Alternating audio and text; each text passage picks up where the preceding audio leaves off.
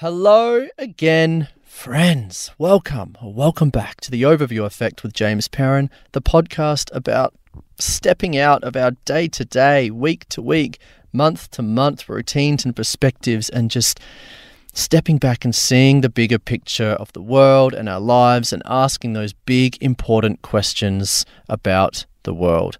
I am your host, James Perrin. I want to acknowledge that today's conversation was recorded on a Arakwal country in Bundjalung Nation, and I want to pay respects to members and elders of the Bundjalung community and First Nations people around Australia. Now, speaking of those big questions, have you ever had a dream that you've wanted to pursue but haven't known how to get there? How about this one? What would you do if you knew you couldn't fail?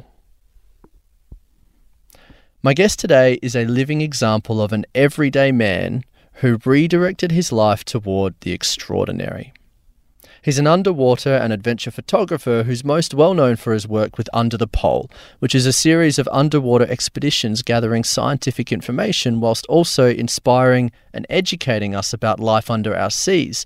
His work has found him diving in the Arctic north of Greenland, documenting stunning tropical reefs, and even being one of very few people who has lived and slept at the bottom of the ocean for days at a time.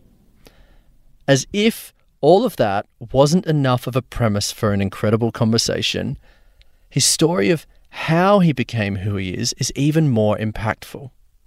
You see, he wasn't born into an exploration family. He wasn't an overly adventurous guy. He wasn't even a photographer until a few years ago. But one day, after spending 15 years in the corporate world, he took up photography as a hobby and just persisted with it. He started displaying his work in a local gallery, often facing criticism, but continued to put himself out there day after day. Then he was asked by a friend another one of these questions what would be your ultimate assignment as a photographer? He recalled his childhood in France and being inspired by Jacques Cousteau, which led to an introduction with some French marine explorers who originally didn't need a photographer. But he kept knocking on the door and putting himself out there until they finally said, Yes, you can join us. But then they laughed and dismissed him after hearing his inexperience in diving. So, unrelentingly, he packed in his corporate job, did nothing but diving for six months straight, and was off to the North Pole. This is a story about someone who has been willing to be constantly outside of his comfort zone and be a beginner time and time and time again. This is a conversation about following your dreams. That might be leaving your day job to travel the globe adventuring, or it might just be caring for your community around the corner and doing something meaningful. Whatever your dreams are, this conversation has so many lessons to help you get there. We went deep with this one. It's uncut, it's long form. Put the kettle on, you're going to love it. Please enjoy this conversation with underwater and adventure photographer Franck Gazzola.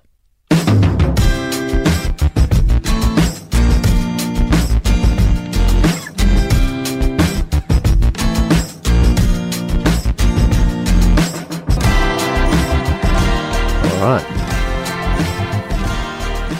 Franck, welcome to the show. Thank you. Thanks for having me. No worries, mate. Thank you for inviting me into your, your place here in Byron um, on a, a wet and windy day, but uh, it's nice to sit down and connect. And I'm, I'm really keen to hear more about you and your story. Obviously, we met after your talk at TEDx Byron Bay, mm-hmm. and um, it was amazing and I loved hearing your story. But I guess there's only so much you can pack into 12 or 18 minutes or whatever you're given. So, you know, it's great to be able to sit and have a more intimate, longer form discussion around this kind of stuff. Yeah. Yeah. Yeah. 18 minutes is a challenge. yeah. Yeah. Yeah. How, how did you find it? Uh, like that, obviously, there's a lot of build up and a lot of practice into fitting your talk into a quite a curated session. How how did you find going through that with your your TEDx talk and delivering it? I think it's interesting because the way the way we worked during that TED talk, which seems to be quite unique, is that we worked as a team with the other speakers. so you tell your story a couple of times during rehearsal, and um, and people get give you feedback and they think, oh, this is too long. This is a re you know, this should be a, a stronger focus and stuff. So that really helped me kind of um, script the talk in a way that that um, I think was was relevant to people. Um, I did. I wanted the talk to remain true to myself because there was a, the story I think was essential. Um, so it needed to have all the elements, but then maybe not at the same um, in the same. I needed to find that right balance. That's what I, I, and and that was quite helpful to to work with the group. And then after that, it's just like making really owning your your script because you you really don't have much um, much latitude in terms mm. of time. So no, that was a that was a lot of work, but it also makes you. Um, I think it's well, talking about the overview effect. It's kind of giving you that you have to step back pretty much on your life, and you're like, okay, I'm gonna make my 41 year into an 18 minutes talk without being death by, by PowerPoint, and and you know it needs to be compelling and it needs to to hit. You know, um, the the message needs to to go need to go across in the right manner uh, in 18 minutes, and uh, so that is a very challenging uh, exercise, but also v- I think quite quite. Um, um, it feels like quite of an achievement when you've done it. Hmm. Um, I guess yeah. you've got to kind of um, be be delivering your talk as well as uh, playing the role of observer as well, like pretending you're someone in the audience and observing you delivering your story about your life. And what yes. are the what are the key moments? So it, yeah it would be a really interesting process to go through. No it was interesting and definitely definitely quite uh, rewarding. Yeah yeah cool. Well um I, I mean on the on the overview effect so obviously that's kind of the the premise or at least the starting point for this show. I like to lead in with um, the same question with all my guests which is you know i'm are really inspired by these moments in our lives um, that really dramatically shape our view of the world. You know, it could be something quite dramatic, like an astronaut going to space and having a really paradigm shift, um, or it could be a, period of someone's time or um, you know years of someone's life that really shape who they are and how they see the world. And so I, I like to ask the kind of leading question and say, have you had a moment in your life, either an experience or a period of time that has really shaped who you are and how you see and interact with our world, kind of like those astronauts viewing Earth from space. I've had a few of those moments. Some of the, uh, some are very, I think, common to everyone. So you get on the plane and you're on your own. Your family is not with you, for instance, and you go on the other side of the world for work or and you see the world and you have a couple of wines, you watch a movie, and then you look through the window and then you go like, oh my god, yeah, okay, this is my life, this is this, this is that, and you get very emotional. Mm. Um, and because you, you, have that overview effect, you are on your own, you're in the sky. You know, it, there, there is this thing I think that tri- that for me it, it, that it triggers being yeah. in a plane like that. Um, so I have had, had I've had that a couple of times, like very intense ones, uh, especially lately, um, especially when I'm leaving on an expedition, and like, for instance, leave my wife behind. And you know it's for months, and and you you've got a lot of questions coming to your head, and so you're kind of looking at your you're kind of zooming out on your life, on the world, on you know you're questioning yourself a lot. You know, is it relevant?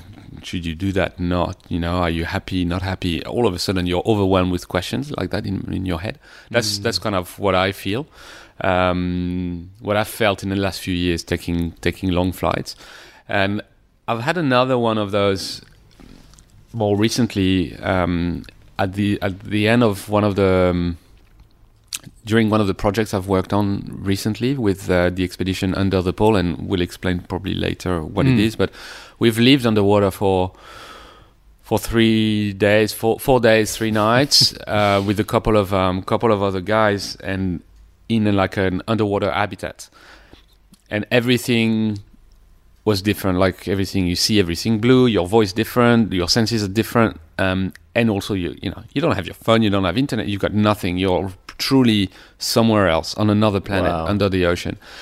And then coming back after it was only four days, but coming back you have an overload, a sensory overload. You know, it was in in the in French Polynesia, so everything the mountains are green. It was sun sunset, so it's all like you know like orangey in the sky. You know, you got the green mountains, you got the blue, you've got people shouting at you. You hear your voice again. Everything was muffled, you know, for three days, or the only thing we could hear was our voices, our own voices. You know, sp- speaking like that, like Donald Duck, because we were breathing a mix of helium and oxygen.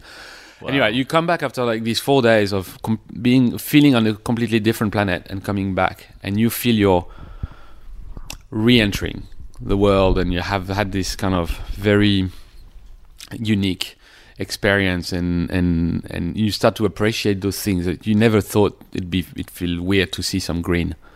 But then, yes, you- now you see green, and you're like, "Oh, green! Oh, that's nice."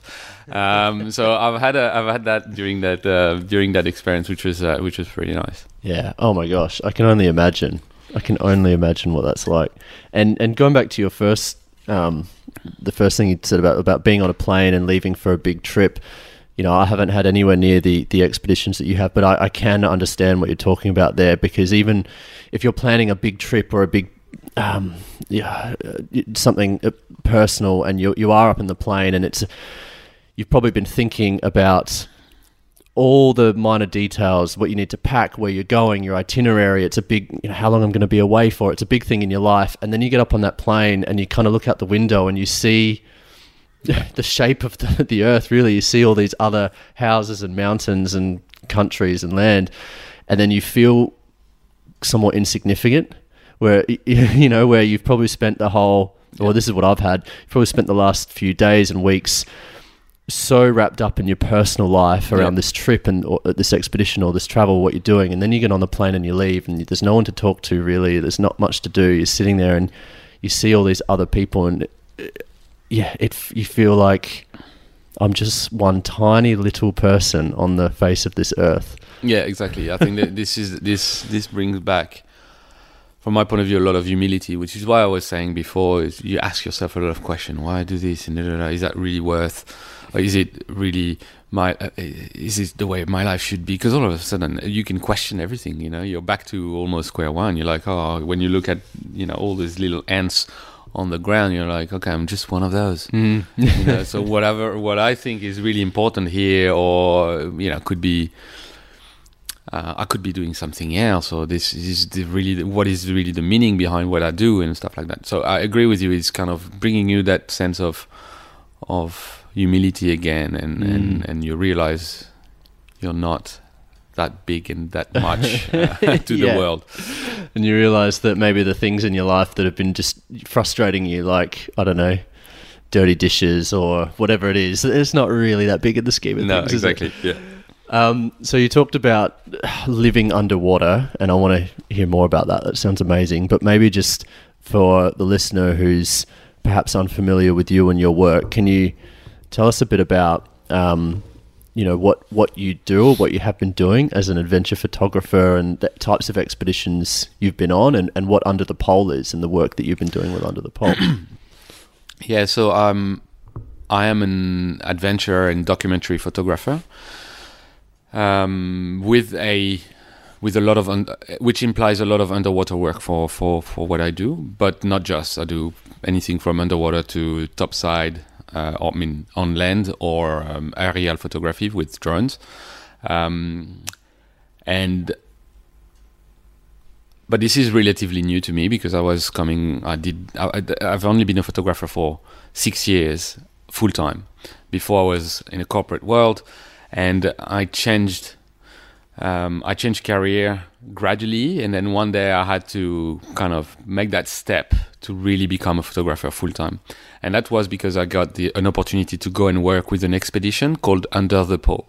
Under the Pole were formed in 2009, 2010 um, by a couple, Emmanuelle and Ghislain Bardout. They're French, um, and they're divers. Um, she's coming from the uh, from a sailing background, like high level sailing background, and he's an engineer with a um technical diving background. And they both organized this expedition in 2010 called uh, Deep Sea Rolex Deep Sea Under the Pole, which was basically going to the geographical North Pole pulling sleds, uh, their gear on sleds and you know by foot and skis, um, and to dive under the geographical North Pole. Right. So that was the wow. the, the that was the the, the the the start of this adventure. And that was in 2010. Um, and then in 2014 15, they were doing this second expedition uh, with a lot of polar diving again uh, in alongside the west coast of Greenland, so uh, in the Arctic. Um, and this is the expedition I, I, had an opportunity to go and, and, work with for a couple of months, or yeah, two or three months, um, which forced me to resign from my uh, old uh, old life. And um, and since then, I've been involved with with them, and there's been another expedition uh, after that um, that one in Greenland, which is um, which is just finished now, uh, which was a four year trip, a journey around the world uh, on board again an expedition ship this time, and doing some underwater exploration um, for science. That's what uh, uh, Under the Pole is is a is a series of expeditions. Um, putting innovative techniques of diving to the service of scientific research and education. So that means it's not just about finding stuff and and and and and, and making the scientists happy. It's also how do you make sure that whatever is discovered can be shared to the to the biggest numbers, especially with with kids. Mm. So that those are kind of the the the overarching mission of of um, of um, of Under the Pole is that research and then documentation. So documentaries, producing um, movies and documentaries, mm. and then also sharing with with um, with the younger ones. Amazing. Yeah. And and what's just sticking with Under the Pole for a minute. So what are the what are some of the outcomes of that research? Like what are some of the the things that you're actually studying or that you're trying to achieve or the environmental impacts or what are the what are actually the, it, the topics it, it, varies from region to from project to project or from region to region um, I'll take the example of the last expedition we've done, which was under the pole three, which was uh, called the Twilight Zone, and the idea was to focus on the Twilight Zone. The Twilight Zone is this zone that's comprised between 30 meters and 150 meters depth. Um, that zone is actually widely unknown because it's too deep for conven- conventional divers. Conventional divers usually stop around 30, 40 meters. And if you have the means to use a submersible, for instance, then you go really, really, really deep. It costs millions of dollars, and it's very hard. You know, it's very mm. expensive to you know on a daily basis. You go really deep, as deep as you can go, and as a result, there is this zone in the middle that is very connected to the one that we know and that, that has an influence, or on which um, that is connected to us, the, sh- the, the the shallower waters. This next zone is actually widely unknown. And that was the focus of this expedition. And the, the, the, idea was to go around the world from the Arctic to the Antarctic, focusing on that uh, twilight zone. So when we were in the Arctic, um, we were focusing on trying to find biofluorescence and bioluminescence. Um, so that was one project, um, as well as doing a, an underwater um, Arctic biodiversity inventory. It, this part of the world is hardly um, uh, is hardly sailed, so let alone dived. You know, no one goes, hardly anyone goes there and dive, and and um, that's what we were trying to do is understanding what is what is underwater. It's it's funny because in some of environments now,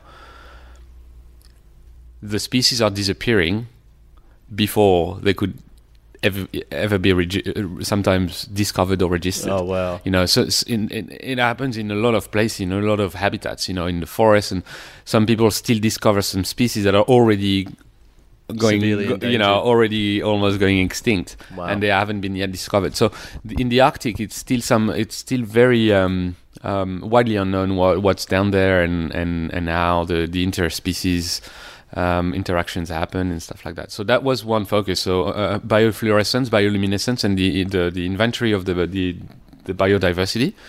And then we moved to French Polynesia, and in French Polynesia we are studying the mesophotic corals. So the mesophotic corals are, are the deep corals, the, the, corals living in the twilight zone.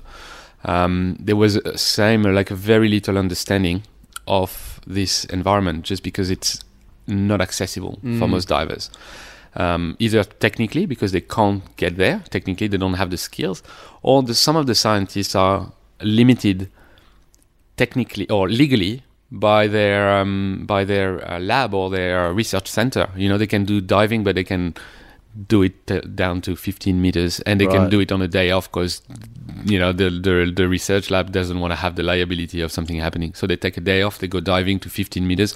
So they know very much. We know very much the surface with with coral reefs, but we don't know what's happening below a certain depth, and that's what that's uh, what was our focus. And the reason why we worked on that, for instance, is that there is this theory that was kind of floating around in the last few years, which was called the refuge theory, and the the, the idea was that corals could be looking for shelter deeper, where there is less potentially less stress for them, uh, where temperatures are uh, could be a little bit more stable. So it's a, in a way it's a bit more hostile um, because the water could be it's a bit darker, and we know they need light, etc. But but it seems to that that that they they had the ability to migrate um, further down, and the idea was to to get the data to support or not the theory to understand a little bit more the continuum and the relationship between the deep corals of the twilight zone of that mesophotic area.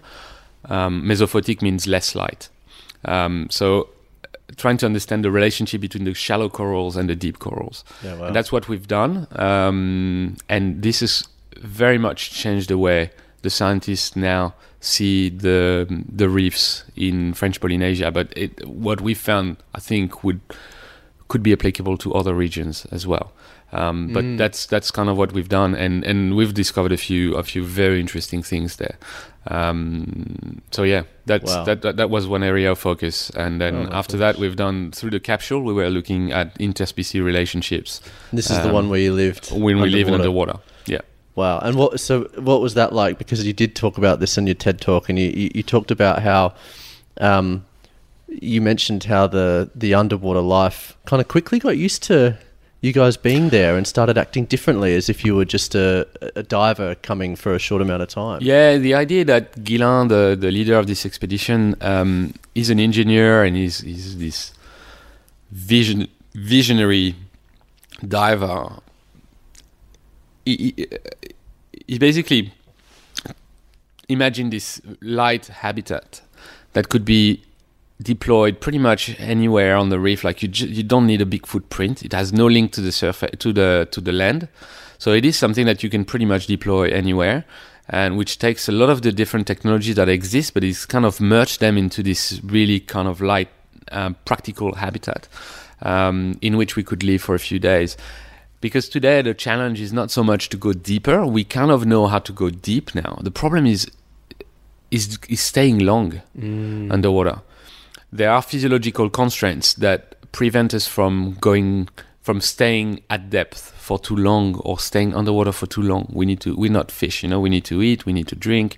Um, we we have decompression um, constraints. So you know, you spend the longer and the deeper you spend time underwater, then longer your decompression is going to be. So you have to be mindful of that when you plan your dive. So it means you can, if you go down to 120, 150 meters, like like they've done on a daily basis, you cannot stay there for more than like 20 minutes, and then you're going to make your way up, and then for like three hours you, you'll Oh, be wow. you'll be going up.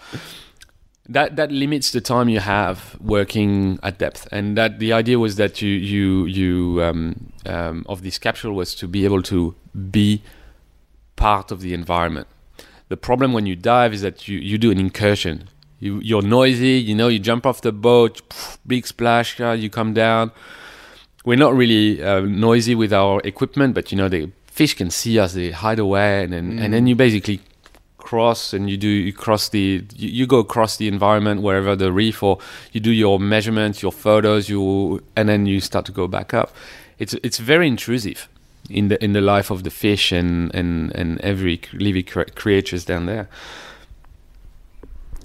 this was the idea of this capsule was to to avoid being an intruder and and and start become a um, another inhabitant of the reef.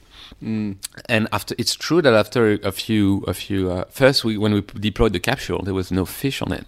And then very quickly the fish started to just like a wreck you know a wreck gets gets colonized very quickly by fish and crustaceans and So that was the same with the with the capture. We had to kind of um, you know there were algae that would grow on it, and then fish would come, and it started to become a, almost like an habitat. you know, as uh, uh, uh, yeah, it started to be like its own a little habitat on the reef. But so yeah, the idea was that that they would forget about us, and and they did very very quickly actually. Yeah, so after a while, some fish there were there were a couple of um, trumpet fishes like they would come every day. They would be just behind the hole where we were. I had I was taking photos, and it would come between me and my camera. Wow! So it would be, you could basically pat the fish. and I'm like, I've never, I've never touched a fish. Be- like they run away, and uh, it was really interesting that they could, they, they had this. You had this really close personal relationship with some of them. You could actually start to see behavior usually when you go as a diver, you, are lucky if you see a behavior because you, they kind of hide away from you. Or if there was a behavior about to happen, they kind of, oh, this is an intruder. And then whatever behavior is, there's a good chance it's not going to happen. Mm. Right? Like whether it's hunting, mating, stuff like that. That was different there. We could actually see that from either diving because they were oblivious to our presence, or when we were in the capsule, we had two big domes on either side, and we could keep watching what was happening. Yeah. And and then you could see a lot of behavior. You see mating, you see pr- predation behavior, stuff like that, just like if you were not there, wow. which was very interesting. Wow. Oh my gosh. So this capsule was built and uh, you, you, you lived down there for four days, but you were able to come and go in and out of the capsule. Yes. Basically, oh my gosh, amazing. You basically have a, a moon, what's called a moon pool at the yeah. at the bottom, and then you just slide out and then put your equipment, which is hooked on a on a on a cable, and yeah. you just you just you've got a reg like a, a, something you can breathe in, yeah, and that you can just grab when you when you when you slide out, so you can breathe on a on a, a normal tank, and then you you put your equipment. Mm. Um, you're like kind of zero gravity, so you can you've got this thing that's hooked, and you just put it like a backpack, and you just get hooked up, and when you're ready to go, you just let the regulator that's attached to the capsule. You put your own um, a mouthpiece in your in your mouth, and off off you go. And then we could basically have we could dive with no time limits and down to 35 meters, if I'm not mistaken. Mm. And um, and then we just come back to the capsule and have a rest, have a feed, work, do some more observations, and then go out again. So we'd we'd, we'd spend we'd do at least a couple of dives a, a day, uh, mm. uh, long dives, and then we would have some divers helping us out with giving us the food supply we would need mm. on a mm. daily basis and and they would sometimes take our equipment to change the tanks and give us a fresh a fresh um, scuba or mm. fresh rebreather uh, with new tanks and everything all all checked and they would hook it up onto the capsule and we, we could go and, and dive again. So it was a bit of a logistics wow. but it was um, it worked. And, and and and I've seen the reef like I've never seen it before. Oh I can own I can not even imagine what that would be like. That's an that's incredible. Um, and I imagine, uh, you know, for you to do something like that, such an extreme kind of expedition, you must be a long time explorer, a career explorer, maybe born into an adventure family. You know, this is something that you must have been doing for your whole career, right? it's a bit of a lead-in question. Yeah, no, it, it, it, it is um, very recent. Yeah, I was born near Paris, and it was I came from a f- f- pretty much like middle class suburb near Paris.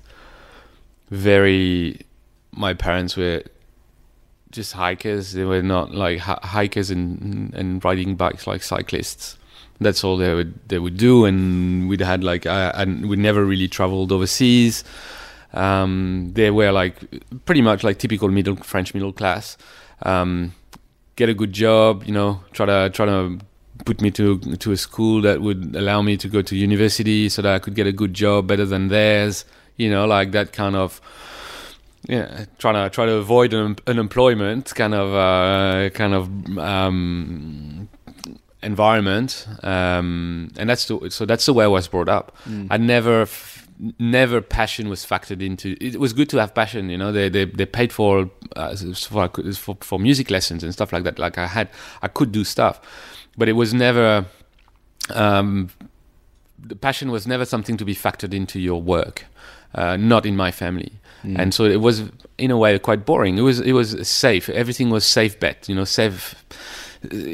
Everything was safe mm. about my the my upbringing and, and, and stuff. So No, it was all of that is new to me. Um, I was never brought up this way. I never I was never in an adventure. In a, my my parents liked to hike, so they were in the mountains all the time, and I loved the ocean, but I couldn't. We hardly ever went to the ocean for holidays. So it was only when I started to become a bit more independent that I could go on the to the to the ocean side with my mates and you know when you're like teenager teenage years you can start to have your own holidays on your and that's that's when I had a, a real contact with the ocean and I really loved it. Um, but it didn't come from my family. And then you know I started uh, like I said I was in a corporate I studied I did, I did exactly what what society and my parents kind of wanted me to to to do and become. So I, I studied business and and I was not bad at it and I kind of liked it and and I, and I didn't think there was anything else anyways. Like I didn't really see my life otherwise. Like and, and I didn't really have any talent. I was not a singer. I was not a, a, a talented photographer or anything like that. So it was just logical that I would just you know if you don't have talents and you can you're not too bad at school then you just study get a good job get a Mm. good pay and then you'll go and do a go and have nice holidays and and you know that was the way I was uh, I, I I that's the way I did it for like 15 years Yeah. um, and I only started to dive in two, properly in 2015, 14, 15, before just when I got this um, opportunity to go and work with Under the Pole whilst they were in Greenland in 2014, 15. Yeah. Wow. So that's only when you started diving. So I did I did diving like I had an open water, just like you know when you go to Thailand and Yeah. actually before moving to Australia, I stopped in Thailand for a week because I knew Australia was amazing. I had amazing dive spots, but then it's also quite expensive. So we went, stopped stopped over in Thailand, Mm. Did an open water course because then we knew we wouldn't have to do the course in Australia. And uh, yeah, but so that that's all I could do really is dive with a couple of turtles and Yeah. and at, down to 15 meters, and uh, that that was it. That was the the extent of my skills in 2015 but then or 14 but then i had this opportunity to go diving or to, to go and join this expedition and when i talked to the leader of this expedition um, he said to me uh, we had a we had a chat and he said yeah okay we, look we need another photographer for a few months during our wintering uh, season. Um, and and and um and I said, oh great, great. Look, I'm I'm I'm I'm all for that. And, and so he said, yeah, okay, you got the gig and all all good. And I was like, okay, but I want to make sure I can I can dive and and and shoot under the ice. And he laughed at me. He said, um, what's your dive level? Oh no, he didn't laugh at me first. He said, what's your diving level? And I said, open water. And then that's when he laughed. And he said, he said he said, no, mate, you're not diving with us. And that's that's basically when that's that was a turning point. I said to him, look. I've got six months before I join you until I actually join you on the on the on the expedition. I'll do everything I can uh, to be ready. And I had no guarantee that, that it would work. So I, because I'd said to him, look, you decide whether you think I'm fit to dive or not. Mm.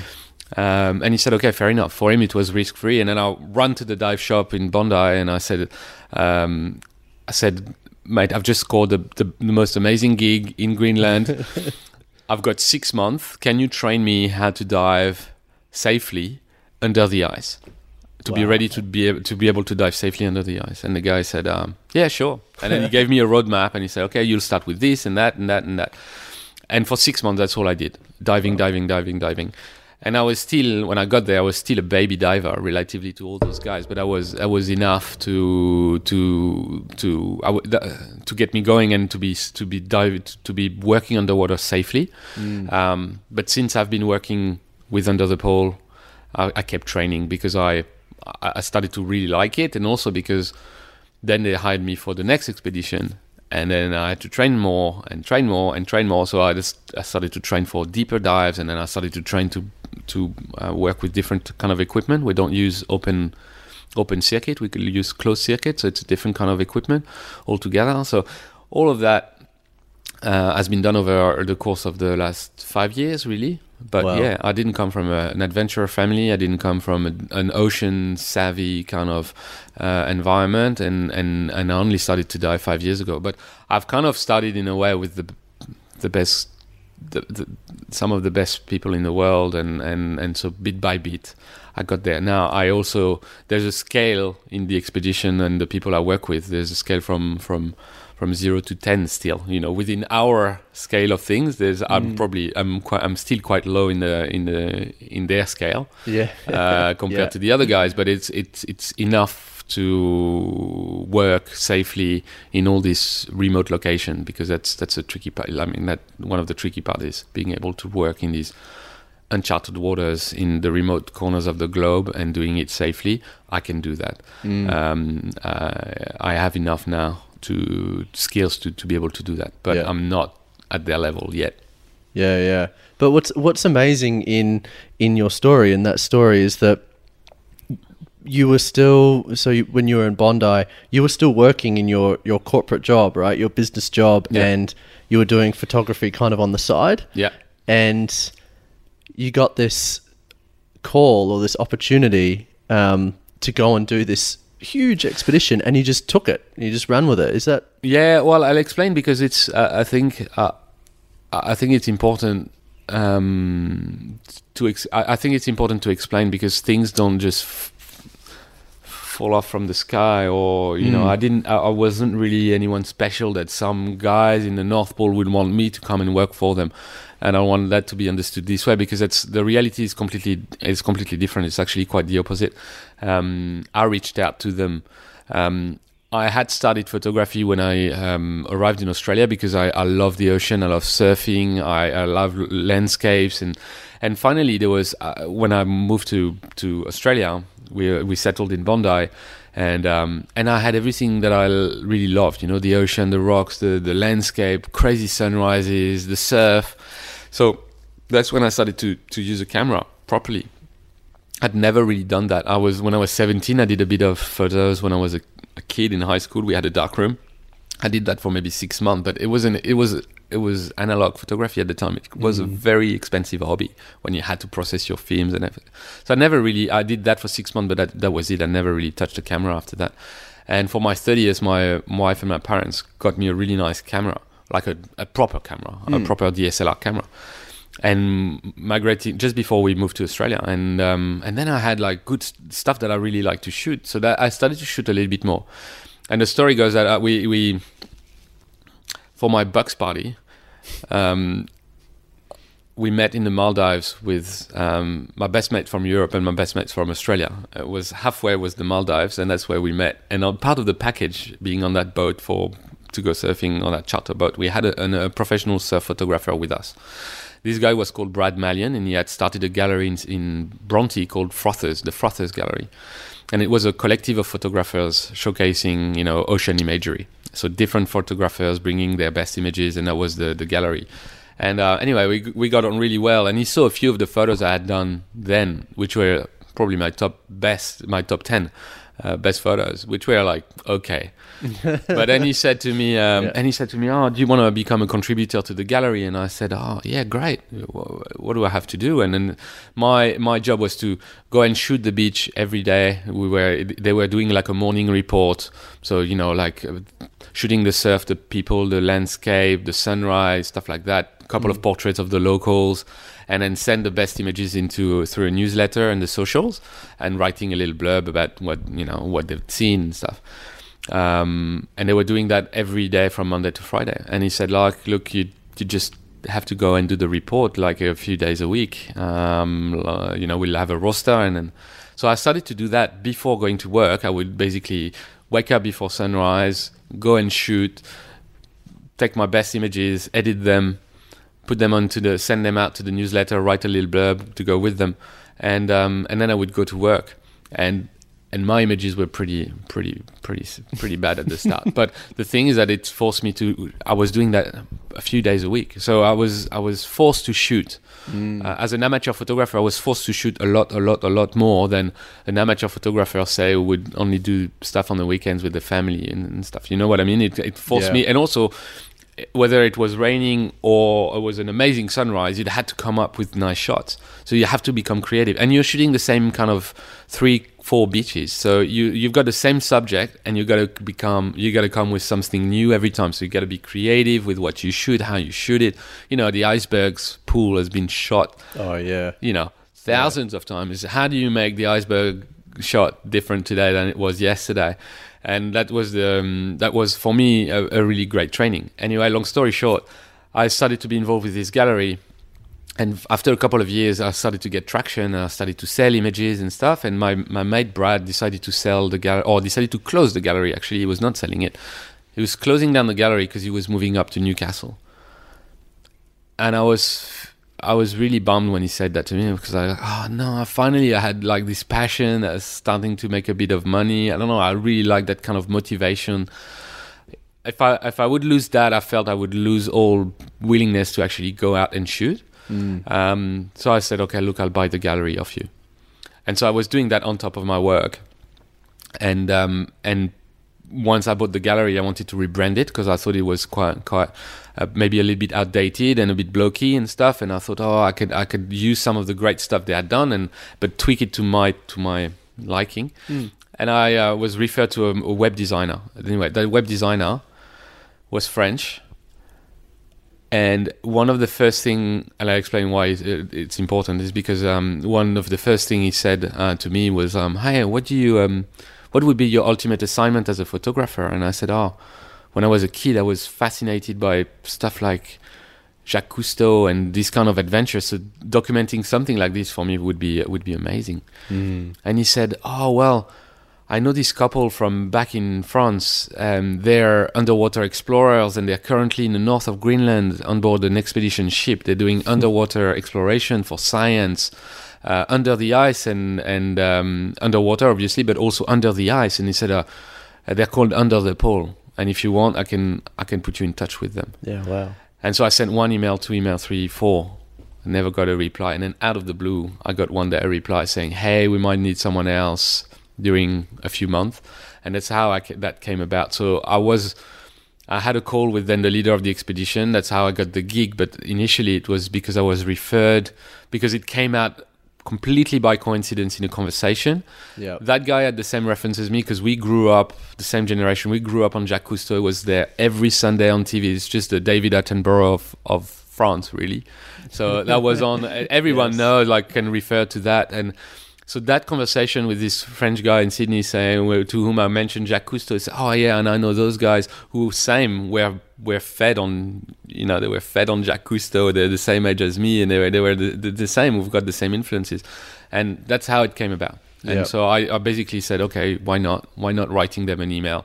And I explained that I could take photos, but also that I could help them with other stuff if they needed, because I had a corporate background and I could develop the international side of their expedition because everything was very Franco-French. Yep. Even on the social media, everything was in French, and I was like, oh, maybe we could make it more uh, international, you know, stuff like that. So I kind of offered all these things uh, to them to try to Mm. make them attract. Because I was not the best photographer, I had to find other ways to attract them. There's, you know, there's a few things I hear in that. In that is like one is that um, I know that you said opportunities don't just fall out of the sky. You know, and that it it built over time. Like you started with the photos at the beach, and then with the well, first with the photos really on your Bucks trip. Yeah. it all started with a Bucks trip, uh, but then then supplying photos to the gallery, and then having this kind of fortuitous, seemingly random connection. Um, but there's also like you put in the work. You know, like a lot of people maybe uh, would want to be an amateur photographer, but oh, it's a bit too much work to every week or multiple times a week supply photos to this gallery. I'll just do it on, you know, maybe I, I won't commit to that. Or even in you said your emails, you didn't just send one email, you sent two, three, four, like followed up. I think there's a there's a, a, a lesson there in like the commitment and just continuing to show up and put in to what you were doing. There, Yeah. were, there were certainly lucky coincidences along the way, but I think it sounds like you also made a lot of that come to yes, life too. yeah, I agree. Luck, luck is just. I think luck is what I think can make things tip over or or, or the, the final trigger or the. But yeah, indeed, you have to kind of commit. And the thing for me is that in terms of the photography, the motivation and the work was put in there because I really, I, shooting for that gallery initially, I realized I, I had actually a lot of feedback. The gallery was receiving initially a lot of feedback on how bad my photos were. those guys were those guys were really good. Like they they'd been Yeah. established. They were established photographers. They were really good. And then f- for whatever reason, Brad trusted me on the basis of you know seeing like maybe 10 of my best shots but the reality when you have and there were shots that I you know everything was fine on the photo but when you have to shoot on a crappy day in Bondi you know in winter and you have to make 10 good photos or 7 good photos it's another story and that, my photos were pretty uh, pretty average at best and the, the the the the feedback that was received by the gallery was actually like, ah, you know, what what is this guy? Where is he coming from? You know, and his photos are pretty average. And I could have, it kind of fueled my desire to do better. So that's the first thing. I think it, it, you know, some people just get completely overwhelmed by this kind of thing, or not overwhelmed, but you know, they go like, oh, this is not for me. Uh, I'm the opposite. You know, if you like poke me like that, I'm like, okay, I'll show you, mate. I'll show you that I can do better. And that that kind of um, it, it it hurt me, but at the same time, it, it fueled my desire to do better. And then looking back, like it wasn't far. And then there was the start of social media. I started to use Instagram, for instance. Okay, Instagram was like this you, this need for validation, you know. So I would post the first photos, and I'd have like 20 followers, and I'd have five likes, and then and then that's why I took my I do a side step here, but that's why I kind of kept my distance now with social media for a while because then it was this addiction, addictive behavior, you know, like this kind of uh, instant reward and stuff. The minute I realized that my I knew what my work was worth, I, I was able to give um, my work some some worth, like objectively. Then I stopped using social media. I didn't need that, that reward anymore. But initially, having the feedback from the from the, the audience receiving the newsletter or the social media kind of pushed me. You know, you get you get five more likes than the last photo, and fi- and that kind of motivated me to do to do better. And then looking back at the first photo I'd done six months prior, I was like, oh yeah, I've made a lot of progress. What if I keep pushing this way for the next six months? Hopefully my work is going to increase another two or three folds. And that's kind of because I was doing it every day. I had this kind of constant. I felt the evolution was was constantly going in the right direction, and that kind of kept me going for for um, for a while. So that forced me to to work. And it's true that if I had done just photos on the weekends, I would have never had that kind of steep learning curve where you actually are conscious of how steep your learning curve is. And when you have that, it's highly rewarding. You you know where you're coming from, and you're like, oh, this is really nice. photo." You you start to get a lot more satisfied with your work. And I think there was an addictive, oh, it's addictive and motivation coming out on the back of that. You know, the more you shoot, the more you want to shoot, because you you can see you can do better, and and and mm. only comes through practice. You can see the progress. Yeah, you can see the progress, and it becomes so obvious that, and you know, it's not a month. You know, over a few weeks, I can, I could note some improvements. Yeah. So that's why it kind of kept me working, and everything I've done after that was like, oh yeah, that can help me learn how to do underwater stuff, and then that could lead me to, you know, so I'm constantly outside of my comfort zone. That's what I feel all the time. Mm. It's tiring after a while, but you gotta. but that's the only thing that kind of seems to be keeping me in, that that keeps me interested. Um, Is feeling that kind of growth, and that's probably also why I started to disengage for after a while, after 15 years in the corporate world, because I didn't have that. Initially, it was stimulating, but then after that, you know, you're just in this political kind of environment where everyone's just waiting for the next bonus and Mm. and the you know that that's not or the long pay the long service leave or these Yeah, things. And you're like okay this is this shouldn't be the case. Like initially i liked because i was surrounded by smart people who, with whom i felt i was growing and then all that that kind of curve started to to flatten out and Yes. and and the, f- the photo was the one curve that was going like boom towards the sky and i was like oh yeah cool something that's really motivating Yeah. so yes, there is a work. Back to your question, for me, the the the, the luck is helpful, but you cannot just manifest and wait for luck to happen. Um, you, from my point of view, it has to, you have to work, and because I didn't really have any special talent or any gift, I kind of fell into that a little bit by coincidence. I had to work twice as much. If I had been a better photographer or someone super talented, I probably would have been a lot l- more lazy. Mm. Um, Yes. And and I didn't have the luxury of that laziness, and I still don't because you know I'm I'm still competing or competing.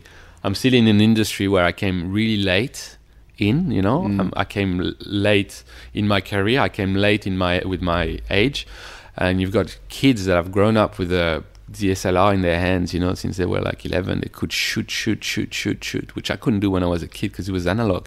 Those guys can shoot thousands of photos in the first years of their, you know, teenage Yeah. years they are so much better than than I will probably ever be. But then I've, I had other things to bring to the table, so I, I keep kept me working, working, working. And so that's uh, for me the secret is that it's not just don't count on talent and luck. It's just work, Yeah. work and dare, dare to grab your phone, send an email.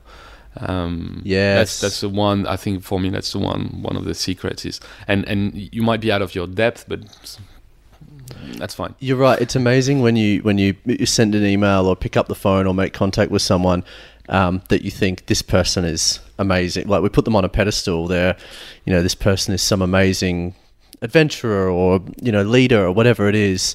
Um, and sometimes you just reach out and they come back to you. I get that with the podcast sometimes. Some people I just randomly reach out to and say, "Hey, would you like to sit down and record a conversation?" They go, "Yeah." And I'm kind of like, really? With me? Okay, wow. Um, but you're right. Like, you just got to take that first step. And I think what I'm hearing in your story as well is that you got, you're comfortable, or at least you're uh, accepting of being uncomfortable. You know, a lot of people, I think there's that real fear of failure or fear of not being good at something. Putting it, putting poor quality photos out there or being an inexperienced diver or whatever it is, maybe that might hold a lot of people back because they don't want to be seen as not being good at something. Yeah.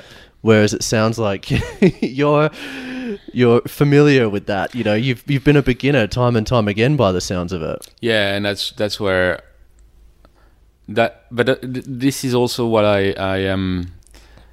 I don't want to be ashamed of that because I, I actually think that it's also my my strength and what people um, may actually like working with me or some of the, my clients is because because um I- I've I've never been in this position where I feel I'm I'm that comfortable that I can become arrogant or um, or complacent.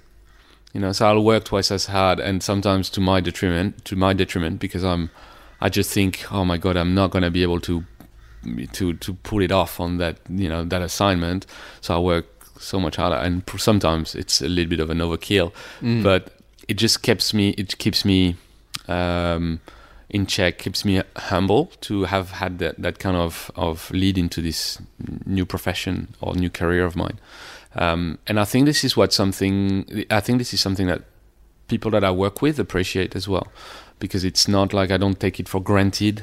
Uh, I don't, I don't think I, I am complacent. Um, um, so yeah, and I think it also means that people are hire when when I work with people or collaborate or I'm being hired by by by clients and they know that and they know the story. They know they're not necessarily working with the absolute best photographer but I compensate with other things.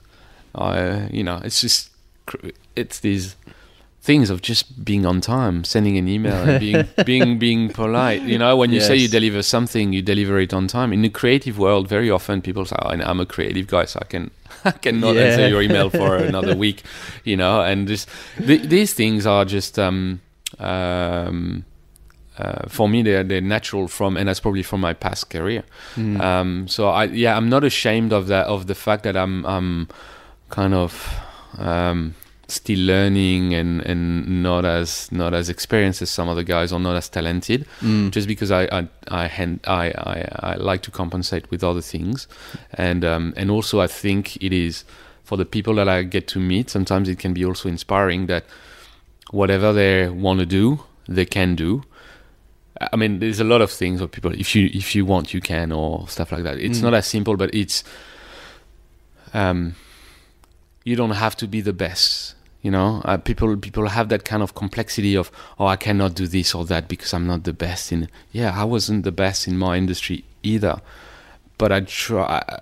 Uh, I had the honesty of admitting that I wasn't, but then I was doing other things instead. I was working hard and I was just being trying to be a nice person to work with instead of being the absolute best. The absolute best sometimes are a nightmare to work with because they've got, you know, they're like, they, they've got so much arrogance uh, Yes. going with them that some people are tired working with the best in general. Yeah. Uh, usually, people who are the best in the industries, in the industry, know that they are the best Yeah. and and it's hard that you find that these kind of people are still humble and and you know and Yeah. approachable and stuff so i think the strength this is a strength not being the best uh, if you know how to to to turn it to your advantage. And Mm. this is where I, this is why I'm not ashamed, and I want to shout this uh, loud to to other people. Mm. Say whatever you do or want to do, don't think you're the best. Just dare, dare to try, dare to make a phone call. You know, start. And yes, you will have to work probably harder than someone who's more talented or more experienced or, or more trained than you. But it starts with a phone call. It starts with an email. And and and, and yes, it's not going to be comfortable, but but try it. And that's the only way you'll get to to to get somewhere. And at least you won't regret it. I think for me the the biggest thing as well in that is just the the other message behind you don't have to be the best is use regret as a compass. When you don't know when when you have to, a hard choice to make, what will I regret the most? Having tried or not? You know, Mm. I- I- I- and regret is when when you're like at a crossroad is what what is it that I will regret the most? Use that as your compass. And if you decide to go ahead and and go for that change or that dream of yours, you know it's not going to be a straight road. It's going to be bumpy, but but use that as a compass and then work hard and and be don't be afraid to say to people that you're new in the industry, but that you you know, um, but just be nice, just be a kind person, and I think people like that sometimes over your talent. Um, that's that's that's something I, I'm I'm I'm really keen to um, to put out there uh, Yeah. because that's that's worked out for me. I think I think that's a that's a wonderful message. You know, like just be willing to put yourself out there. You know, I think there's there's like a I got asked a question once a long time ago. It's one of those like stimulating questions to, when you're thinking about your life and your career and your purpose. Like, what would you do if you knew you couldn't fail? You know, if you knew you were guaranteed to succeed, what would you do? and you can start to think about all these things. You're like, wow. And what that's getting at is that we all have this fear of failing something, and that's in in some ways uh, holding us back from doing something. You know, So, what was your answer? gosh, I don't remember at the time.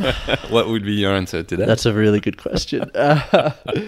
um, what would I do if I knew? I think it's a good fail? question to ask yourself every couple of years. Yeah, absolutely. Yeah. For me, it's around, I don't have a really like one line specific answer right now to pull out, but it's around, you know, I'm really passionate about um, influencing and holding these conversations, whether it's, the, you know, manifests in the podcast or events or in the work that I'm doing with community, whatever it is, I'm really passionate about, about influencing and changing people's perspectives on what's meaningful and important, especially around looking after environment, looking after community. You know, I think that we get so bogged down in our kind of day to day, week to week lives that we can get um, uh, narrow focused. And this is really why I'm so inspired by that kind of stepping back, bigger picture overview effect. You know, what do we truly care about? What truly matters is it's not our paycheck. You know, it's it's clean water, fresh air, living healthy, wholesome lives, connected to community, connected to each other. You know, so if I knew I couldn't fail, it would be like some sort of role or some sort of um, career where I can help broaden people's perspectives and help them find, you know, what the the, the type of lives that they want to live that's healthy for community and our planet. that's a very vague Yeah, answer, I but but you know, it's it's it's along those lines, and and you know, in asking that question, it's like. Well, why don't we do those things? What would you do if you knew you couldn't fail? And whatever the answer is, well, why don't you do that? Why don't we pursue that? You know, Yeah. and it's a really interesting question to ask. yeah, but like you other. said, you know, there's a, there's a sense of reality behind it, and I, and I don't blame people, and I include myself in there. You know, this is um, I kind of fell organically into what I do today. Is it the best way for me to contribute to the world? Maybe not. I still take the planes to go wherever I go uh, on these expeditions. You know, there's there's there's obviously like a downside to what I do as well. Is it the best contribution? This is one. Is it the best one? Probably not. Um, so I could include myself into the, the that basket of people who are not necessarily doing what they like you said like the the, the ultimate Mm. um, thing in case they couldn't they wouldn't they would never be uh, failing um, but uh, for people who, who like keep into a more regular life um, without any judgment Uh, when I say regular, it's like you know, typical, or I don't Mm. know how to describe that because I don't want to sound judgmental because it's I'm not. I can really understand um, why people just get stuck into whatever they do, or or or, or keep staying in that golden cage. Um, because it's also quite overwhelming when you think about that. You take a step back and you look at the overview effect thing, and Mm. you go like, "It's like where do I start?" Yeah. Oh yeah. You know, and you're And it can Yeah, be all consuming, and that can be um, somewhat debilitating sometimes. yeah. If you get, it, it's like, actually "Whoa." it could be actually the other way around. You go Yeah. like, "Oh my god, I, I, I don't want to even think about it because it's demoralizing, demoralizing." Um, so I'm I'm not blaming people, or I'm not having any judgment on people who are not doing it, um, or- or not even trying because they're like completely overwhelmed by the issue. Um, and also there's a sense of reality. You got three kids, a mortgage, whatever, and all of a sudden, all all of that becomes like um, very daunting and scary.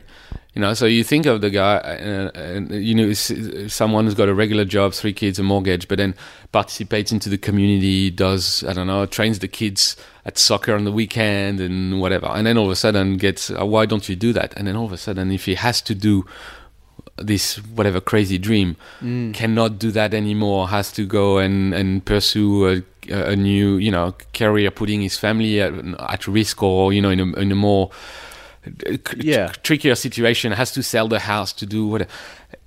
You're like, oh, is it really. Is it really contribu- contributing in a way, you know? So that's that's why I'm like, oh, sometimes some people who are like, the family guys, kind of people who actually contribute and are involved with the community, just doing what they do and you know doing nine to five and stuff. It's actually not a bad thing necessarily at all. Oh, and ab- and and absolutely and, and this is maybe this may be actually a very nice way to contribute to the world and to the to the community. So that's why I don't necessarily. I think Uh, no, I think you you, I what I think you're right. I- I think I think you're right, and I think we can get caught up in like the Instagram world of of um. Yes. Wow, this person's an explorer, or they're Yes, you know an athlete, or whatever. They get this really high profile, lavish life. Whereas um, I 100% agree with you, and I guess what what I, I was kind of getting at, and what I would love is to I don't know play a role in Yes. helping people's perspectives on living a more kind of um, purposeful and uh, Yes. and and and healthy lifestyle. and this could that- be done at low, at at a small scale, Totally. and and, and, I, because I'm I'm a little bit um, personally. Um, uh, th- this is also the reason why, like on the te- at the TED Talk last couple of weeks ago, I try to share my story in the most um, authentic way and and uh, i- as possible, in the sense that I'm not saying that I've got a special talent or anything, because that's not the reality. I am like a normal guy, doing things that are a little bit out of the ordinary, you know, Mm. but that happen very organically for me, because I, I think this this society is very much uh, under pressure from the superhero kind of. Um, there's a superhero kind of um, culture, you know, especially in our Western Western country, countries with, you know, like super exposed, mediatically very exposed people or people who pr- who are influencers or got millions of followers and and and they completely uh, keep away from the public's eyes what has what has made them what they are today or what they were at the beginning of their career and stuff like that. They, mm. they only they're only communicating on their current status or the detrimental impacts And- of that lifestyle. You know, the, or the detrimental impact of that lifestyle Yeah. or and then the thing is it becomes all of a sudden those people go- p- p- your average average people like me go look at those guys go but how did they how did they get there and and it doesn't actually show you a path it just show you a status and you feel you're so remote and far from those people that you don't actually want to try because you're like yeah well i'm not that guy. Mm. Because they're only they're only giving you a, a very small fraction of the whole story and the picture on how they got there and what it took them and stuff like that. And if people were conscious of what happened what what what what what goes behind the scenes they would either think that it isn't actually it is it isn't actually a great contribution because of everything you're saying all the the the the the, the negative side effects of whatever they've done or it might um yeah so it, it, you kind of um I think people need need to be able to relate. And today, in this superhero kind of thing, we don't. We it's very hard to relate. And then actually, those people who are cur- currently having this kind of superhero thing, they're not actually leading the way uh, or showing the way to people. They're showing them doing something, but they're not necessarily uh, inspiring in the sense that they will they will trigger um, actions or, Mm. or people taking their lives in their own hands and doing stuff differently because because because people don't know how they can get there. And I think this is why I'm I'm sometimes a lot more admirative of people who do great things in their community Yep. Um, locally because they rather than you know yes you can you can help from here in Australia um, you can help uh, reducing starvation in Africa but you've got also indigenous issues here and stuff you know let's start around the corner Mm. not that you shouldn't be you know what I mean you shouldn't Yeah, be yeah. stopping doing anything for Africa I'm just saying that sometimes it's also about the small local actions that are under the radar that no one sees and I'm very admirative of those people probably as much as the guys who've got 2 million um, followers on Instagram Yeah. and go to E- Everest without oxygen and you know what I mean like I know so what you I'm- mean. We actually need more. We don't necessarily need more superheroes on Instagram and big, you know, uh, uh, inspiring explorers. The, the people like that can play a role, but we actually need more just people in our community being mindful of buying local. You know, um, trying to reduce their impact on the planet, trying to raise healthy. Um, engaged children in our in our community trying to volunteer and give back to their local communities people just kind of holding Yeah. holding the the space for healthy communities. They're actually the most integral people and that we I- need. Right? Yeah, and I, I've seen like an, an adventure for the sake of adventure. Yeah, it can can still happen, but I think more and more this is being a little bit outdated, and I think there needs to be a, a deeper purpose to to what adventure should mean. Should be at the service of something, which is why I'm really proud to work with Under the Pole. Is that they're putting a skill at the service of science. Mm. It's not just for the thrill of going deep and stuff. It's it's actually to work and help, being the arms and eyes of scientists and and this is why I like to be involved so much with with those guys Mm. um, because everyone's got a, a true pure motivation of helping discover protect the because ultimately whatever you discover um, helps protect or, or convince the decision makers to enforce or to put in policies that will protect the environment. That's why we do things. Now, there's a lag between the moment we actually do an expedition, then the scientists work on the data, which could take a couple of years. That's what's happening with the deep coral stuff.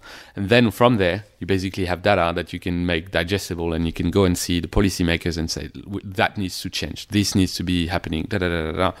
Um, so there's a bit of a lag, but then the, the ultimate purpose is for that, and, I, and that's why I really appre- like to be to be working with those guys. But I've worked, for instance, a couple of years ago with um, a scientist called Emma Camp um, on the Great Barrier Reef, and I was absolutely blown away about what she was uh, doing because she's working on the resilience of the reef on the Great Barrier Reef, and what she's what she's found is in the mangrove, so from Port Douglas, between Port Douglas and and the reef, you've got I don't know three or four hours of of of boating. Mm.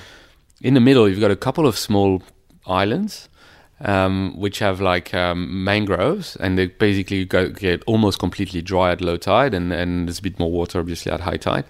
So the water at low tide becomes really, really hot.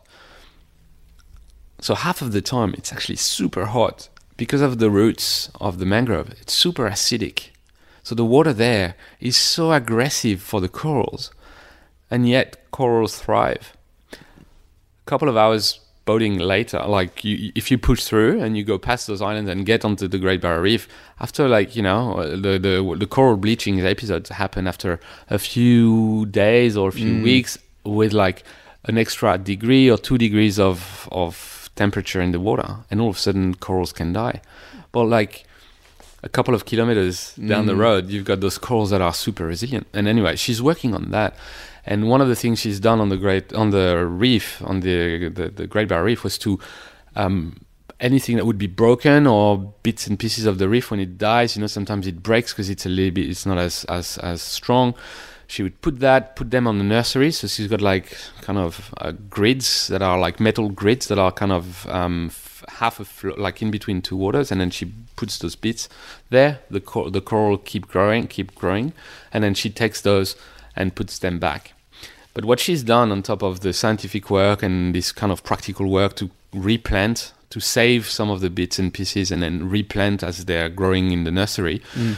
She's involved the local tour operators. So she's basically started with one and said, "Look, um, we need to um, you need to help me with the reef." And I don't know this guy um, because uh, she works in Sydney and she wants to have an eye on it, you know, at all times. She cannot be all the time on the reef. So she said, "Can you help me there? Because you're going day- daily with tourists. Can you tell me?" How's the nursery going? Can you take a few photos? Can you replant, or you know, can you help me being, you know, my eyes and arms when I'm away in Sydney at the university? Initially so she started with one but then she tried to roll that out with a couple more and then initially they did, no one wanted to talk about that because it was like we shouldn't tell the tourists that the reef is Mm. under threat you know? It was kind of an omerta around it like something where we shouldn't talk about it it was a taboo.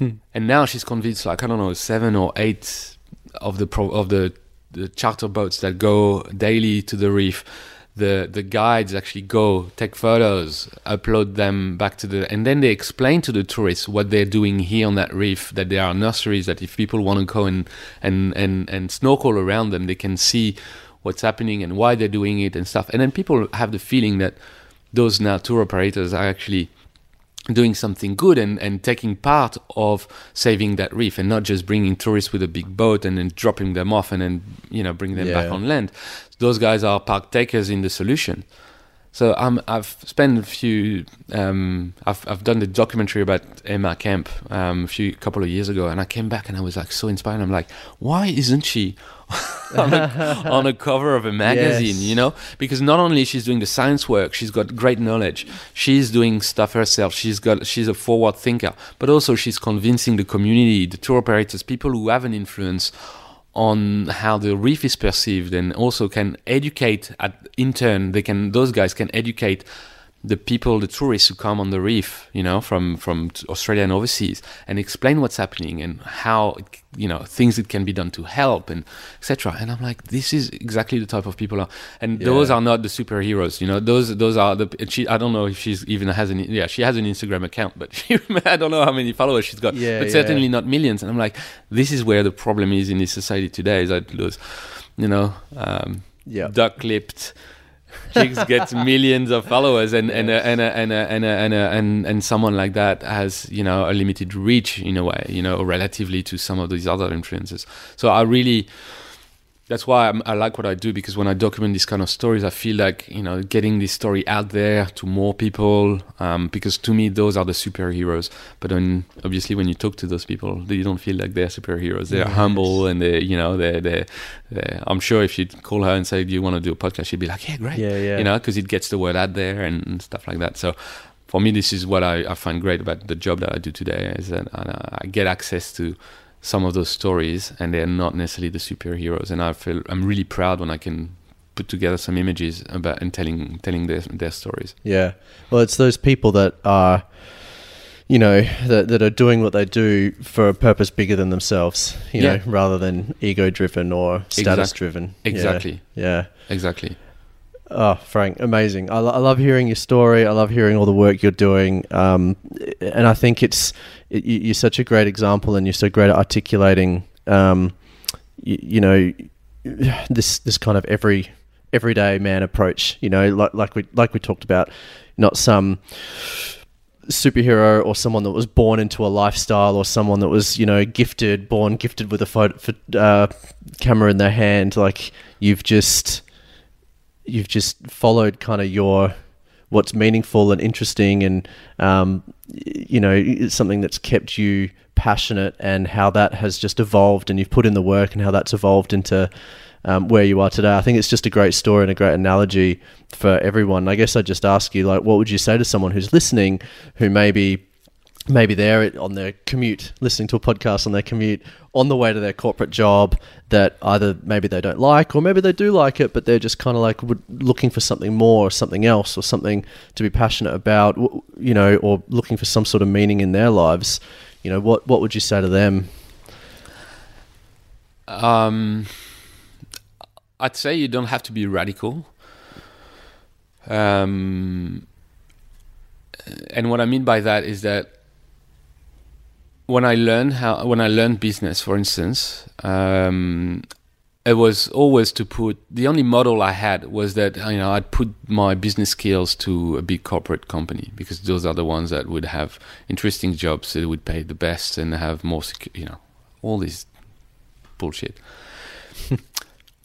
but you could be an accountant and work for Sea Shepherd or for the lack of a better example, but like an NGO of of your of your um, that means something to you. You know, uh, you could be an engineer and work on a project like like the capsule that we've worked on. We've got a couple of engineers working on that um, with us. You know, you've you've got so many ways to put your skill as an a skill that is that is um, required in every other company. You know, like some some I would say some generic uh, careers um, you could put that at the service of something that's a bit more meaningful than what you're potentially doing today. If you don't think that's meaningful or that you you don't like the product that your company is doing or whatever, I think it's about starting to do whatever you know how to do, but to the service of something that's meaningful to you.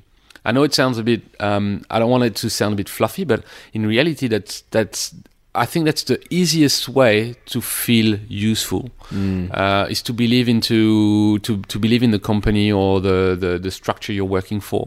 You don't necessarily have to to be ready. You know, if you're like an engineer, all of a sudden you become a chef, or you know, it's you can if you've got the skills and you're happy to train again and do all of that. But you could. There are some easier steps or easy way, ways to get to make that change happen. I wish someone had come to me well, I'll, put it. I'll, I'll step back on a, a second. When I moved out of the corporate world, I was a bit scared not to find those people because I was going to be a photographer working on my own, and I was like, oh, I loved being in the corporate world because I was surrounded by smarter people than I was. Mm. And that kind of kept me alive, you know, kept me stimulated. I was like, yeah, yeah, I like that. I like that stimulation. I didn't believe in the model and the system and everything, but I liked some of the people I was um, uh, surrounded with. When I stepped out of the corporate world, I thought, oh, how am I going to find those people? And then I'm on that boat with a couple of weeks later, a few weeks later, I'm on that boat with under the pole in the in the Greenland in Greenland, and on board there's a doctor, there's an engineer, there or a couple of engineers. There's you know, so it's like everyone's mm. got a role to play, and and I'm like everyone's got like amazing skills. They're all really bright people. No one is here for the money because there was absolutely no money involved in this expedition. Everyone is here for the purpose. And being in this expedition, I just learned from everyone because you know everyone's got you know you've got like ten people on the boat. You have to have one of everything. You've got a mechanic, an engineer, and, and, uh, so you have like a mix of of of great smart people who are there for the right to do the right thing. And I was like, oh, great. Okay, so I'm I'm I'm I'm meeting here some smart people. And then Under the Pole grew one step, one notch uh, higher, the the preparing that next expedition, we had even more people in in the organization. And same, like it was different skills and but everyone. Um, so you'd had like an, an admin uh, an admin person and you'd have like a, uh, a media guy and you'd have like but everyone's here for the for the same for the same with the same idea in mind or the same purpose and it but it's like a company like any any company and i Mm. wish i wish um, when i was a student i had my eyes opened on the fact that i could do like a follow normal path in terms of my studies but at the end of it just go to something that was meaningful to me that it was not just one path through the big corporate guys but there was a path through um, other alternative ways of putting your skills um, in motion um, and that's something i really miss I'm, I missed, and I'm hoping that my message somewhat will be heard. You know, like, and that's something I'm really trying to convey. I've had people walking to me, engineers, at a at a talk I've done a, few, a couple of years ago called Adventure Tales. This guy walks up to me, and he's like, "I'm an engineer. I'm in my final year, but uh, I've heard your story, and I want to quit everything." da." I'm like, "No, mate, don't quit. People." Whatever they do, you know, like building innovative boat to clean the oceans or whatever it is, they need people like you. They need skilled people like engineers like you who Yeah. will put their their their their their um, uh, skills and knowledge to the service of of their purpose. So that's my my advice is start with what you know how to do and try to do it for something that you believe in and that could be your local ngo that could be something you know you could reach out to some to ngo community oriented stuff it could be environmental um, whatever or start your own little um, um, venture or little, your little ngo to clean the beach in Byron Bay or whatever it is but you know there's not like a you don't have to completely change career you could Yeah. do whatever you know how to do and, and do it for a greater pur- a better purpose Awesome. I love it. I love that message. And that, that that's something that I've actually experienced in my life as well. Um, when I was a student at university, I was studying chemical engineering because I just I fell into it because I was good at science and maths and went into engineering as you do.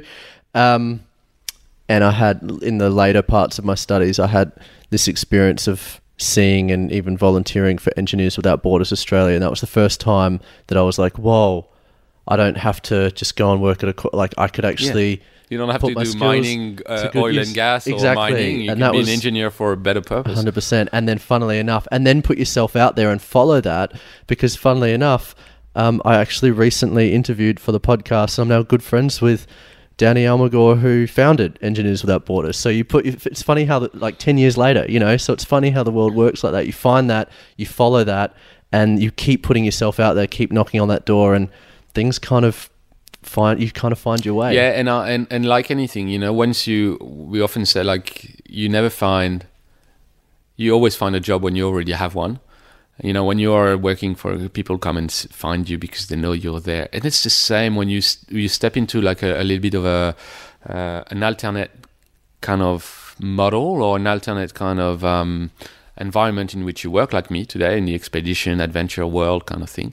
Once you're in there, then other people notice you from you know the, the mm-hmm. second the second row or the third row. It's just like LinkedIn, you know. It's like you, you get you step into a, a different world and and then other people come and find you and then you get exposed to or you get involved in another project and all of a sudden it's just like any company when you, you start somewhere and then you get headhunted to go to that other to that next uh, next job or next company and then you get headhunted again to go to that. It's the same when you you go into an NGO or some some um, some project like like you're describing someone else will notice you or you might hear, hear about some organization you had never heard of because obviously they don't get the media attention that they should get and then all of a sudden you you're to that into that next thing or you're to be involved with those guys. And that's what i found is that organically it's been growing because with the minute you step out it's a bit of a leap of faith initially but there's another world beyond the beyond the the the, the office the office walls you know? Like uh, you, you you've got smart people as well. You've got ways to do exciting stuff. You get ways to grow as well. You get ways to train yourself. There's a lot of things that that um, I didn't think existed outside of the corporate world that all of a sudden were were um, were available to me. So um, and more. So it, it is um, um, it is a bit of a leap of faith. People people can can struggle with the idea but but again use regret as the compass and then do that leap of faith and uh, the first step is the hardest one to take once you've done that then then you meet other people that's that's the other reality and maybe I want to touch on on that as well is that when I when I left the corporate world, everyone was like, "Oh, I admire your courage and your bravery and la la la." But then when you step out, you realize that. So I go to Under the Pole for the first time in Greenland, and I'll tell a, a little story there. Is that Under the Pole two, so that expedition in Greenland on board an expedition ship should have been sponsored, right? And then the sponsor actually pulled out a few months before the expedition. So this couple, Emmanuelle and Ghislain, the things they've done, they sold everything they had Wow. to make this expedition happen. They were a few months before, a few months. Um, it was a few months prior to the expedition happening, and they called. They said to their whole team, "Sorry guys, there's no money anymore. It'll have to be done on a on a voluntary ba- basis. 18 months expedition on a voluntary basis. Wow. It'll have to be a voluntary based uh, expedition. We've got no money. They've sold their house. They've sold their cat. They sold everything. They had a two year old kid Ooh. that they were going to take on the, the expedition, and they and they did and they made this expedition hoping that on the back of it, there'll be a book, media, um, uh, the movies, stuff like that, will, which will create a bit of an income, but also will will will will um, help them to to to get the funding for the next project. Mm. And it's exactly what happened. But when I was leaving the corp- my corporate job, I was not taking a massive risk, but everyone admired me, you know, for that and stuff. But then I would go on the expedition and I realized that those guys, I've put everything on the line. They've sold everything. They've just put, they went all in. And I was like, oh, wow. And then I met more people who had done these radical changes. And then when you think you're like a unique kind of case, then you step into a world where you are surrounded by people who've taken radical steps or, or, or not radical, um, bold actions to get to whatever they, they're doing. And, all, and that becomes almost your reality. Then all of a sudden, you're stepping into a world where most people around you have, at one stage in their life, taken bold actions, and then you, and then it becomes your new normal. You go like, okay, yeah, so they've done it. This guy's done it. This guy's done it. But when you're on the other side, you know, you, you feel like, oh, you, you don't know much people. You know, everyone kind of lives the same st- lifestyle as you. Uh, you know, like safe, good money, the bonus. You know, nice holidays, and you know, everyone likes that, and they're all, f- you know, all trapped in that. And you, the minute you step outside, that's a new reality that you're surrounded with people like that. So when you do the first step, it's a hard one. But then once you're with other people like that, you help each other, you talk about it, you get inspired by someone who's done something different, and then you go like, oh yeah, actually, I could I could do that myself, or we could work together on that, and and and all of a sudden that becomes your new reality. And and and I think that's why I think it's the hardest uh, to do that first step is because once you get to the other side, you'll meet other people who've done the same thing as you and then you feel comforted in the choice you've made. You feel a lot you don't feel alone anymore. You don't feel that brave as well. It keeps you in check. You know you're humble because you realize that some people have taken way more risk than you have. Yes. and and um, and I think this is this is very stimulating to to step to the for me it was stimulating to step to the other side and realize what people had sacrificed to be where where or, or what they had done to be where they were um, you know just Yeah. I just thought okay good a lot of smart people and a lot of ballsy personality and a lot of you know bold characters and and that, that that's very um, um, it's feeding me Yeah. uh, But, and, and and those people, those really bold characters, people that have taken those giant steps, they probably started a long time ago with that smaller first step. Yes You know, yes and we just don't see that. We Yeah, but exactly. until you take yours, yeah, yeah, it's a it's a great message, and um, you know, it's awesome the work that you're doing as well. So. Um, I, I'm, I'm mindful of. I could sit here and chat to you all day, but I'm mindful that you've probably got a life to live as well. So, um, Franck, thanks heaps for, um, you know, taking the time to sit down and record such a you know intimate and kind of deep conversation. These kind of conversations are really important, I think, for people to have. And also, thank you for the work you're doing. You know, on under the pole, and you know, No, that's, I'm, like, I'm, uh, I'm not the. You, you should thank. Yeah, you should thank Under the pole not me. I'm just I taking the photos of those guys. yeah. Well, no, your No, photos are amazing. Thank you very well. much. Thanks for having me, and I hope the somewhat the um, message lands in a few heads Mm. that you don't have to be the best, and just believe a little bit in yourself and trust the process. Uh, if you do the right things, uh, you know, I don't want to sound too uh, corny, but if you do the right things, normally things should should should work out. It's just um, it's a bit of a leap of faith, but I think Yeah. uh, I think it's it's there's it's it's very rare that you have no turning back in whatever you do. So Yeah. once you're con- conscious of that, you could do anything almost. And when you put yourself out there, when you're aligned, people do want to help you get to where you want to go. exactly, and that's the other thing People not to to underestimate. Exactly. Yeah. whether it's your family uh, i've had a great support from my my wife and she's allowed me to do all, all of that but then also your friends etc and indeed you're right if you if you want to pursue something you're not on your own you'll find people on the way and you'll have people around you supporting you especially if it's for a great cause because very often you're you are what people wish they would do themselves, Mm. and therefore they they're really keen to help you because they're, they're kind of living the dream through you. Um, and that's that's something that you should not uh, underestimate. You're right to point it out because because um, it, it could feel like a lonely uh, lonely adventure to kind of I don't know take a take a, a, a radical change or a, big uh, big big step change in uh, in someone's li- in one's life, but it- it is not really really it is um, you're not on your own. So uh, it's a good good point. Mm. Thank you for having me. Oh, mate, pleasure. Absolute pleasure. Thank you for being part of it. Awesome. That was good.